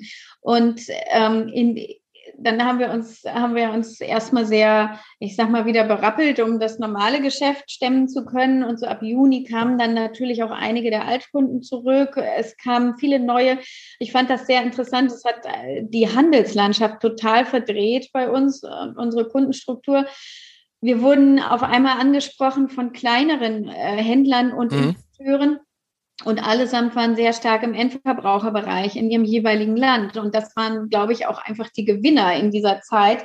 Und die waren klein und wendig. Und, und die großen Unternehmen, die, denke ich, auch eine riesen Lagerhaltung betrieben haben, die ähm, diverse große Kataloge wälzen, äh, die irgendwo sich darauf verlassen haben, dass die Gastronomie Dinge abnimmt oder so, die waren, glaube ich, zu langsam. Und wir haben dann sehr viele kleine, neue und auch sehr viele kleine, neue internationale europäische Kunden dazu bekommen. Und mit deren Umsatz ähm, sind wir wunderbar dann durch den Sommer gesegelt. Und es passierte auch noch was.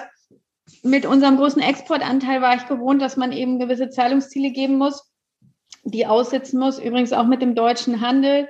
Ähm, und dann wird man eben eines Besseren belehrt, weil dann die Zahlungsziele zwei Wochen, vier Wochen, sechs Wochen, acht Wochen, ach, können wir das nicht drei Monate ziehen und, und, und. Das heißt, wir. Zahlungsziele heißt das, was die dir bezahlt haben, ne? Genau. Und, und die einmal die wir geben, aber die dann sich auch genommen werden und mhm. werden.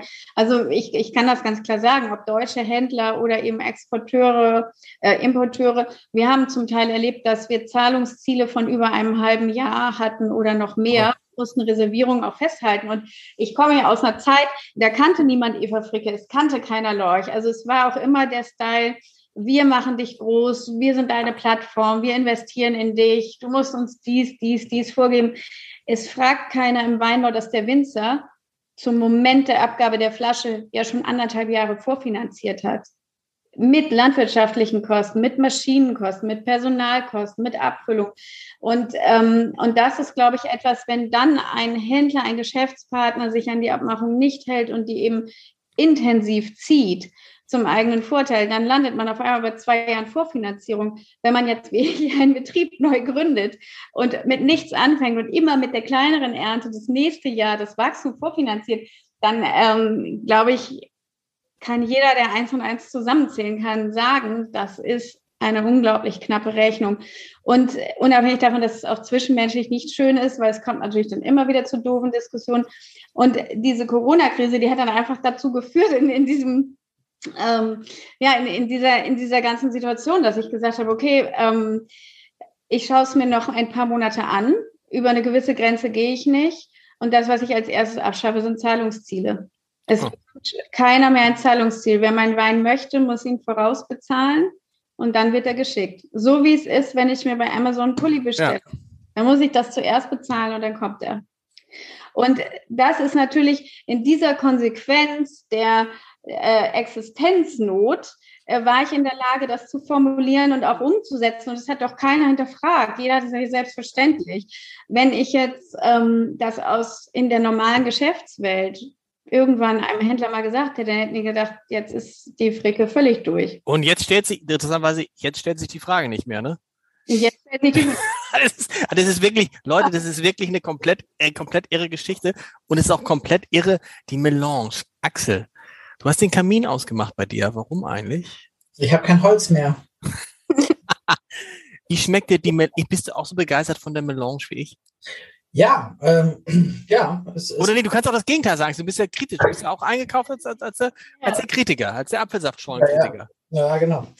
Nee, also ich finde, es wird immer feiner. Für mich äh, werden die Weine immer feiner. Also ähm, wenn ich jetzt da reinrieche, kommt mir nicht so viel entgegen. Beim ersten kam mir ganz viel entgegen, beim zweiten schon ein bisschen, ein bisschen weniger, aber feiner und hier wird es nochmal feiner. Und für mich ist so ein bisschen die Frucht, tritt so ein bisschen in den Hintergrund und es kommt so eine Gewürzebene, mhm. die so ausbreitet, so die ich nicht so richtig mhm. benennen kann, was es ist, aber äh, es ist trotzdem saftig und es ist aber auch irgendwie noch Frucht da, aber ich kann das nicht genau benennen. Ist das Pfirsich oder, also das Zitrische ist für mich auf jeden Fall so ein bisschen in den Hintergrund getreten.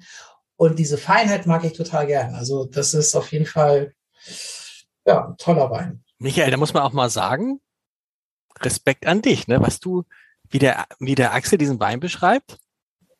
Ja, Axel ist, äh, ist auf dem Weg hier äh, ganz großer zu werden. Also ob da jetzt der Kamin brennt oder nicht äh, und zwischendurch unsägliche äh, Nachrichten dann loslaufen auf dem Fernseher, da hat Axel natürlich zum Glück schnell reagiert. Ähm, ich finde, er hat es perfekt gesagt. Ähm, ich habe so ein bisschen Apfel tatsächlich in der Nase, auch äh, eher so grüner Apfel, eher so Granny Smith oder so von der Nase. Ähm, ich, ich mag das Mundgefühl extrem. Ich finde, ähm, die Salzigkeit kommt hier nochmal deutlicher raus in diesem Wein. Ähm, er, er hat tatsächlich jetzt rein analytisch 13 Prozent Alkohol, also ist immer noch, finde ich, nicht viel, ja. Aber die merkst du vielleicht trotzdem ein bisschen, dass es einfach ein bisschen mehr Kraft nochmal hat, nochmal ein bisschen mehr, mehr Power. Ähm, ich glaube, dass, dass das große Glas, also ich habe den tatsächlich auch schon vor zwei Stunden aufgemacht und, und, und, und schwenk hier fleißig. Und ich finde, je, je mehr Luft er kriegt und, äh, und je mehr Temperatur er kriegt, umso, umso mehr kommt da jetzt. Ne? Also es ist wirklich spannend zu sehen, auch wie sich der Wein jetzt in dieser kurzen Zeit jetzt schon entwickelt. Und das zeigt eigentlich schon immer, dass, dass das, was da drin ist, schon, äh, ja, das ist schon ganz, ganz anständig, wie wir sagen in Österreich anständig mit. Ah, wollen wir noch die, wollen wir noch die, wollen wir noch hier den, ist es jetzt der Höhepunkt eigentlich oder ist es jetzt so ein bisschen, wenn man also die jetzt, Melange ist, äh, die, nee, nicht die Melange. Ich meine, wenn wir jetzt zur Spätlese kommen, da ist ja so, aber man muss eigentlich so einen kurzen Break machen und sagen, es ist eine, es ist eine andere Welt, oder? Eine andere Kat oder? Ja, wir kommen von, von sensorisch, äh, analytisch trocken in eben nicht in, mehr trocken. Genau. genau. Ähm, äh, und, und wir machen jetzt auch einen Schritt nochmal äh, von 2020 nach 2018. Ganz kurz, die Melange kostet 26,90. Ähm, Robert Parker 94 Punkte. Äh, 94 Punkte für einen trockenen deutschen Riesling, so derbe viel. Also das gab es vor ein paar Jahren. Ist denn, ist denn bei all diesen Weinen, ja. ist es überall, überall Parker? Es gibt ja auch Weine ohne Parker-Punkte. Ja, klar. Ja, es gibt auch Weine ohne Parker, es gibt auch Falstaff, es gibt eben auch Suckling, es gibt Chances Robinson, es gibt also das, paar, die Melange hat 94 äh, Punkte und äh, der Kittrich hatte was? 93. Kann ich drei, ja. Und, und der Rheingau hat er auch? 92. Aber das ist doch so ein bisschen. Eigentlich jeden Wein, äh, dieser Parker, oder? Äh, dieser Parker, den gibt's ja so in der Form, verkostet er eigentlich nicht mehr groß was, vielleicht noch ein bisschen Amerika, ein bisschen Bordeaux. Aber er hat eben verkostet und ich finde, also ich habe einfach großen Respekt vor, vor der Arbeit von Stefan Reinhardt, der auch äh, Loire verkostet und Champagne teilweise und eben auch Deutschland und Österreich, ähm, weil ich finde, er, er ist ein absoluter Fachmann, er nimmt sich wahnsinnig viel Zeit, wenn er verkostet, er hat, er kann das toll beschreiben, er ist ähm, sehr unvoreingenommen. Also es gibt, es ist nicht so, äh, dass, dass der, der Gutswein automatisch weniger haben muss als der, äh, der Lagenwein oder die, die, die Cuvée, die deutlich teurer ist, sondern er, es gibt eben manchmal auch Unterschiede, dass der Gutswein zum Beispiel eine deutlich höhere Bewertung hat. Äh, hm. Fritz Haag, 19 Gutswein, hat irgendwie 94 plus Parker-Punkte bekommen der Wein hat knapp unter 10 Euro gekostet, den Verbraucher. Also, aber, aber hatten ähm, wir das schon, Michael, die Frage, hatten wir, hatten wir denn schon mal vier Flaschen, die alle über 92 Park, jetzt ist die letzte Flasche auch, äh, wie Parker? Nein, ich glaube, die letzte ist, äh, hat 90 plus. Also wir hatten, glaube ich, noch nie vier Weine, die 90 okay. oder mehr hatten. So, so muss man das. Äh, das, das, das, das, ist, das ist die Frage. Aber genau. ich will mich auch,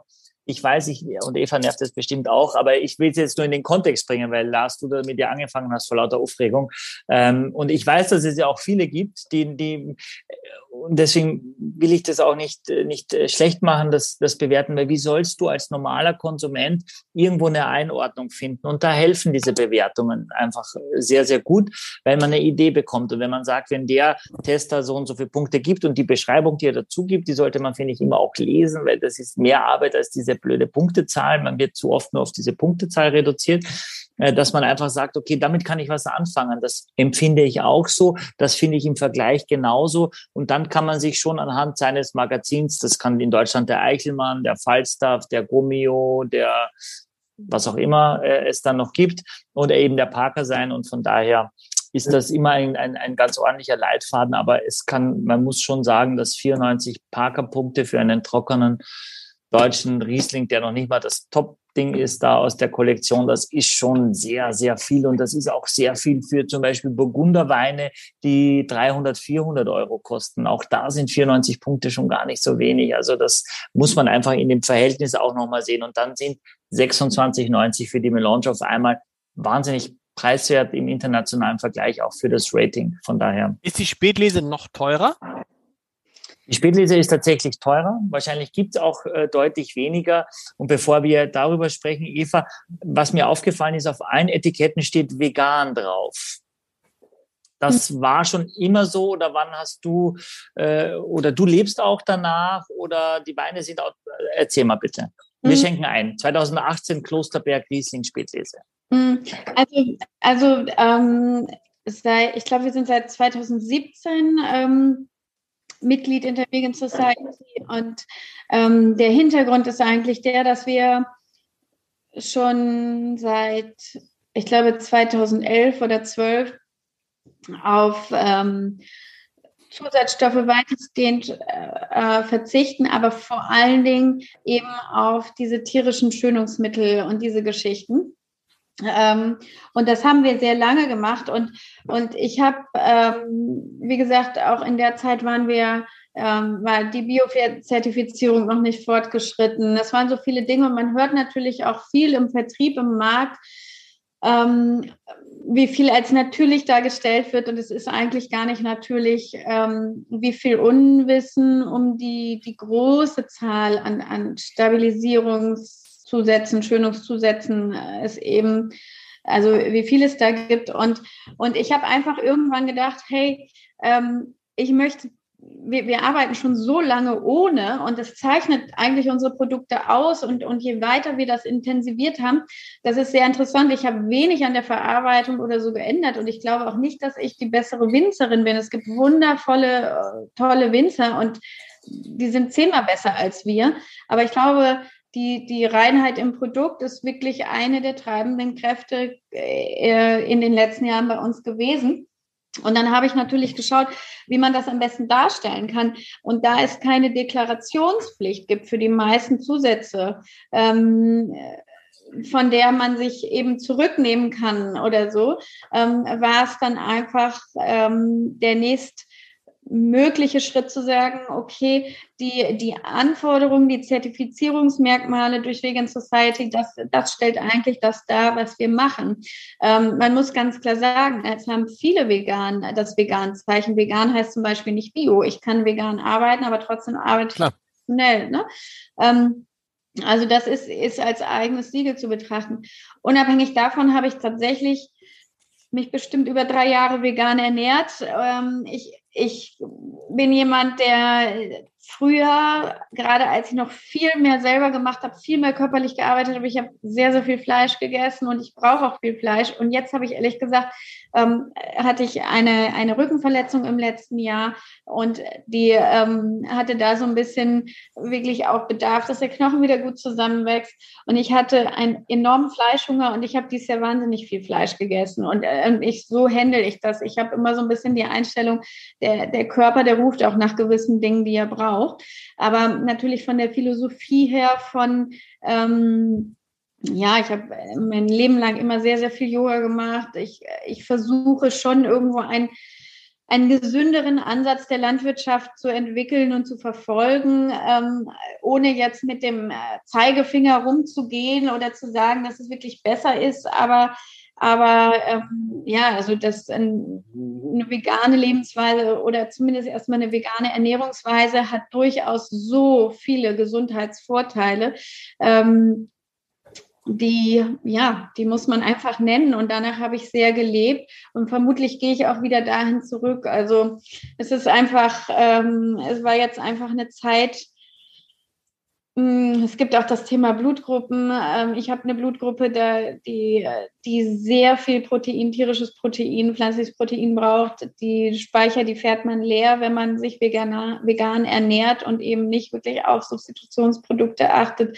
Also da gibt es so verschiedene Betrachtungsweisen. Ich mm, kann da keine ja, keine super Empfehlung rausgeben. Ich kann auch nicht sagen, wir sind ein perfekter Veganbetrieb. Es gab Zeiten, da hatte ich lauter vegan-vegetarisch lebende Mitarbeiter, da gab es überhaupt kein Fleisch. Und dann ist wie, wie in der Hanse-Lounge, oder Michael?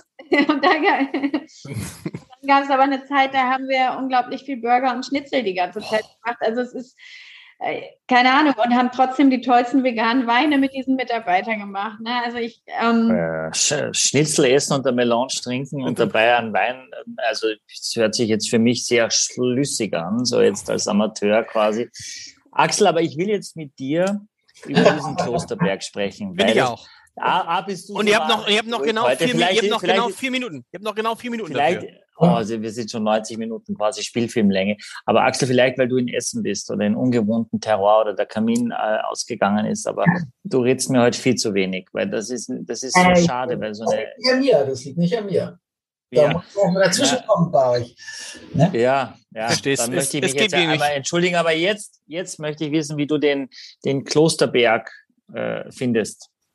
Also mir, mir sind mir mehrere Sachen durch den Kopf. Also erstmal habe ich geraucht, also ich wusste, also ich wusste ja, das ist ein Wein für mich. Und gucke aufs Etikett und sehe 10% und denke, oh, das ist schon mal ein gutes Zeichen. Ähm, und dann rieche ich und ich rieche fast nichts.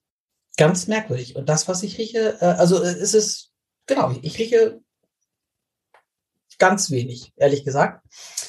Ähm, und dann trinke ich und dann ist das natürlich eine, eine Explosion äh, in eine Richtung, die mir eigentlich, also die mir super gefällt. Also es ist ein toller Wein. Mm, aber die anderen haben mir auch gut geschmeckt. So, und da, da denke ich an das, was, was du immer sagst, so man entwickelt sich vielleicht irgendwann hin, wo man dann von den süßeren Weinen irgendwie wegkommt. Also das geht mir kurz durch den Kopf, weil ich die anderen auch echt toll finde. Aber äh, diesen eben hier auch. Und du, du hast ja gesagt, du hast irgendwie Schloss Johannesberg irgendwie gearbeitet und das erinnert mich so ne, ein bisschen daran. Und ich finde ihn halt, ja, ich finde ihn, also diese Feinheit habe ich da drin und ich habe, ich habe die Frucht, das Salz und eben aber eben auch diese Süße, aber eben auch diese tolle Balance zwischen Salz und, und genau und, und Süße. Ähm, und wahrscheinlich noch ganz viel anderes, was ich jetzt nicht bestimmen kann. Also, ja, toll.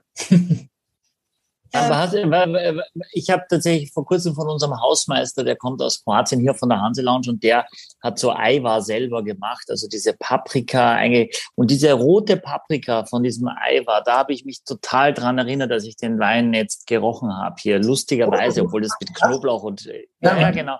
Aber das ist ja da so ein, also die, die wird, die wird quasi gegrillt und dann wird die Haut abgezogen von, von dieser roten Paprika. Und das ist etwas in der Nase, was ich tatsächlich ziemlich intensiv habe, ich gerade hatte und ich käme nie auf die Idee, dass ich das bei so einem Wein sagen würde, aber jetzt, jetzt rieche ich genau Parallelen dazu. Weil es auch so eine Süße hat tatsächlich. Paprika, die dann so gemacht wird, die hat, ist, ist ziemlich süß. Ne? Und ich mag das total gerne. Also das sind, das sind ja auch, ähm, wenn, die, wenn die Paprika so gemacht wird, das sind ja letztendlich auch so Karamellisierungsprozesse, die da stattfinden. Ja. Und ähm, ich denke, ein, ein restischer Wein mit einer gewissen Lagerung, ähm, die Zucker unterliegen auch einer gewissen Karamellisierung, auch die Aromen. Und ähm, Axel, dass du sagtest, das riecht sehr wenig, das stimmt sogar. Dieser Wein, der war von Anfang an sehr Verhalten und, und wir haben am, am Anfang immer gesagt, das sind so ganz dezente weiße Blüten oder sowas. Und dass er einfach dieses süßliche Aroma entwickelt hat, das ist mit der Reife gekommen. Mhm. Ähm, und ich glaube, ich glaube, dass das eigentlich ein gutes Zeichen ist für, für eine feine Alterung des Weins. Also die, ähm, diese ganz dezente Weiterentwicklung der, der Aromen und, und auch Geschmacksnoten. Und interessant fand ich, Lars, dass du gesagt hast, das Salzige. Also dieser Wein, der hat, glaube ich, 64 oder 65 Gramm pro Liter Restzucker. Das ist ein, ein deutlich restsüßer Wein. Ähm, aber er kommt ähm, aus einer Ecke von Kiedrich, die ein bisschen mehr Quarzit hat. Und Quarzit bringt immer so eine gewisse Salzigkeit oder bringt etwas mit, was, was einfach für mich ein, eine tolle Basis ist vom Boden her, um restsüße Weine zu machen, weil es so eine kristalline Klarheit, so was ähm, ja, Mineralisches mitbringt. Und das ist ähnlich wie beim Kochen. Mit, mit Salz kann ich Säure und Zucker balancieren. Mhm. Und, und das gibt eine Komplexität, ohne dass die Süße vordergründig ist. Mhm. Ja, es ist toll. Also, ich finde, es ist tatsächlich eine Spätlese, die, die, die, die hätte ich, die könnte auch als Auslese durchgehen. Also ich finde, das ist eine sehr hochwertige Spätlese. Jetzt so vom, von, von der Kraft her und, und vom, vom Extrakt auch. Das nochmal also, Spätlese, Auslese, was, äh, was war da nochmal der Unterschied? Ja. Ja, nach der Auslese wird da schon die Bärenauslese kommen äh, und dann die Trockenbeerenauslese. Was steht Lese Auslese? Also ja, ist das ist ein Dichteunterschied und der wird gemessen bei uns äh, in Oechsle. Äh, in Österreich sind es Kloster Neubograd, dann äh, international gibt es äh, Brix oder Grad Beaumet. Jeder, jeder hat äh, sein eigenes ähm, System, um, um Weindichte zu bestimmen. Und im Grunde sagt ein Grad Oechsle aus, um wie viel sich die Dichte des Mostes durch die Inhaltsstoffe von der Dichte zu Wasser unterscheidet. So. Mhm. Okay. Bisschen, bisschen Physik am Ende. Leute, ich will nicht drängen, aber ihr wisst ja, unsere Hörerinnen und Hörer sagen, 90 Minuten ist okay. Dann bin ich mit dem Kinderwagen sechsmal um Block gegangen oder bin spazieren gegangen oder so. Aber dann muss ich auch wieder an die Arbeit. Es war ich glaube, es war eine irre Geschichte, wenn man sich das überlegt, liebe Eva, dass praktisch von zwischen, zwischen ich bin vielleicht bald pleite bis zu ich bin der Erste, der 100 Punkte, 100 Parker-Punkte im Rheingau kriegt. Dazwischen lagen nur ein paar Monate. Das hat eine große Freude gemacht. Tolle Weine, die man jetzt wieder kriegen kann und die sich jetzt wieder alle streiten. Wir sagen vielen Dank. Wollen wir noch ein Foto machen, Axel? Mhm. Bist du dazu in der Lage? Ich meine, äh, äh ich meine, weil du ja in Essen bist und nicht äh, in deinem mhm. Home Studio. Wir sagen, also wir sagen extrem vielen Dank, Eva, nochmal. Ja, vielen, jetzt, vielen Dank. und zu, Dank. zu wenig mit, Euphorie mit, war jetzt mit, von uns. fand ich jetzt nicht. Zu wenig Euphorie. Mit nein, zwei nein. Jahren Verzögerung. Axel, wir machen Schieß. Schieß. Großen Dank. Michael, kannst du ein bisschen nach, wir haben ein bisschen geplant. Jetzt, jetzt kann man so ein bisschen was vorausblicken. Was kommt die nächsten Wochen und Monate? Da kommt einiges, ne? Ja, ich glaube, demnächst, äh, also die nächste Folge wird mit Sascha, der gerade Geburtstag hatte, ja, äh, und offensichtlich ein großer Weinkenner wird oder auf dem Weg dorthin ist.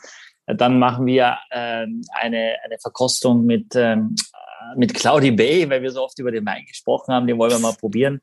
Äh, und ähm, dann haben wir ähm, mit äh, dem Stefan Attmann vom Weingut von Winning schon einen Termin, äh, wo wir demnächst die Weine verkosten werden hier aus, äh, aus der Pfalz, aus der Mittelhart.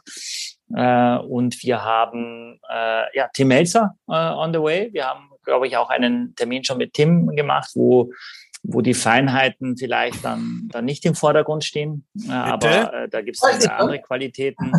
Ich rede jetzt äh, über die Rhetorik und nicht über den Wein.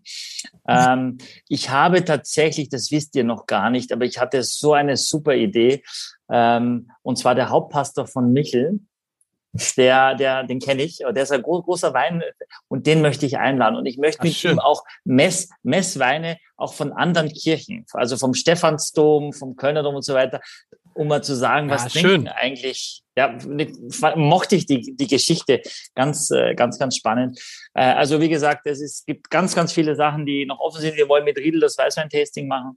Äh, und heute feiern wir erstmal Eva, diesen tollen Klosterberg als Abschluss. 34,90 kostet der. Wie gesagt, alle Weine zusammen 89,90 sollte man echt machen. Es ist auch ein sehr begrenztes Anzahl nur am Paket. Werbung. Ist überhaupt keine Werbung. Ich denke nur, jeder, der jetzt hat mal die Möglichkeit, wirklich Eva auch Eva Fricke auch mal kennenzulernen im Glas und das ist schon ein, ein Privileg, das wir, das, das ihr wirklich nutzen solltet.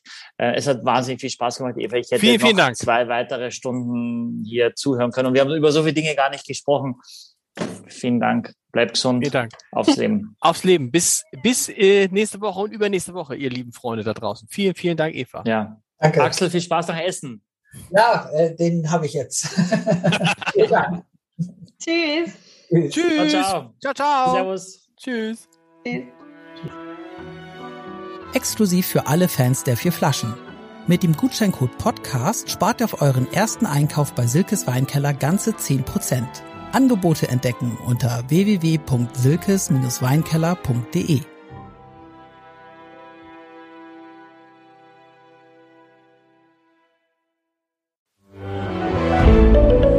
Ein Podcast von Funke.